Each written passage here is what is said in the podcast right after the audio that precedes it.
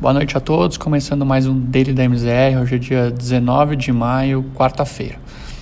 Em dia de ata do Fed, as principais bolsas europeias registraram quedas consistentes ao longo do pregão. O temor com a inflação mais alta nos Estados Unidos e na zona do euro acende o sinal amarelo sobre a possível retirada de estímulos antes do esperado pelo mercado. Ainda assim, analistas de algumas casas interpretam o cenário inflacionário como transitório que deve ser moderado ao longo dos próximos meses. Ao fim da sessão, o índice Stock 600 fechou em baixa de 1,51% aos 436,34 pontos. No mais, a variante indiana segue gerando preocupação nos mercados à medida que o vírus continua impedindo o relaxamento de medidas restritivas. Do lado corporativo, as vendas também impactaram diretamente o mercado de commodities, com baixa nos preços de petróleo.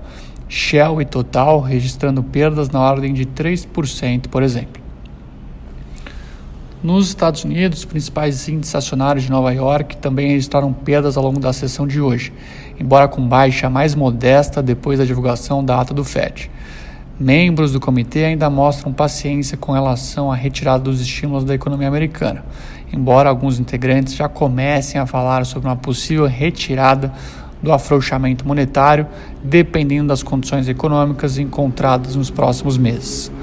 Os sinais inesperados com relação ao possível início de discussão nesse sentido trouxe o tom mais negativo para as ações, para as ações por lá. Do lado corporativo, algumas empresas também foram fortemente impactadas pela queda brusca das criptomoedas, como o caso da Coinbase e da Square Inc. Ao fim do dia, S&P recuou e fechou em baixa de 0,29%, aos 4.115 pontos.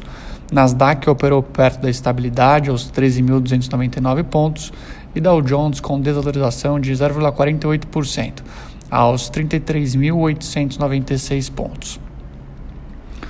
Do ponto de vista local, o principal índice acionário brasileiro terminou o dia em baixa de 0,28%, mas se manteve acima dos 122 mil pontos, fechando o dia cotado aos 122.636 pontos.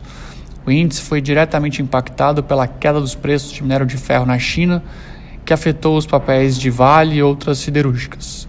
A trajetória negativa dos principais índices globais também foi refletida no cenário local, à medida que o investidor monitorava com atenção os, pra, os próximos passos do Fed com relação aos estímulos da economia norte-americana.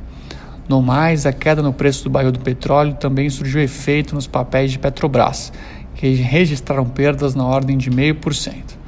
Por fim, o setor bancário e de energia foram os principais destaques da sessão desta quarta. Com relação aos juros, os contratos locais operaram dia em alta no encerramento da sessão em todos os vértices da curva. Que vimos hoje foi um comportamento bastante atrelado à alta das treasuries depois do comunicado do Banco Central norte-americano. No comunicado, alguns integrantes deixaram claro que se a economia americana continuar progredindo neste ritmo até alcançarem de fato as metas, poderiam sim começar a discutir uma redução na compra de ativos.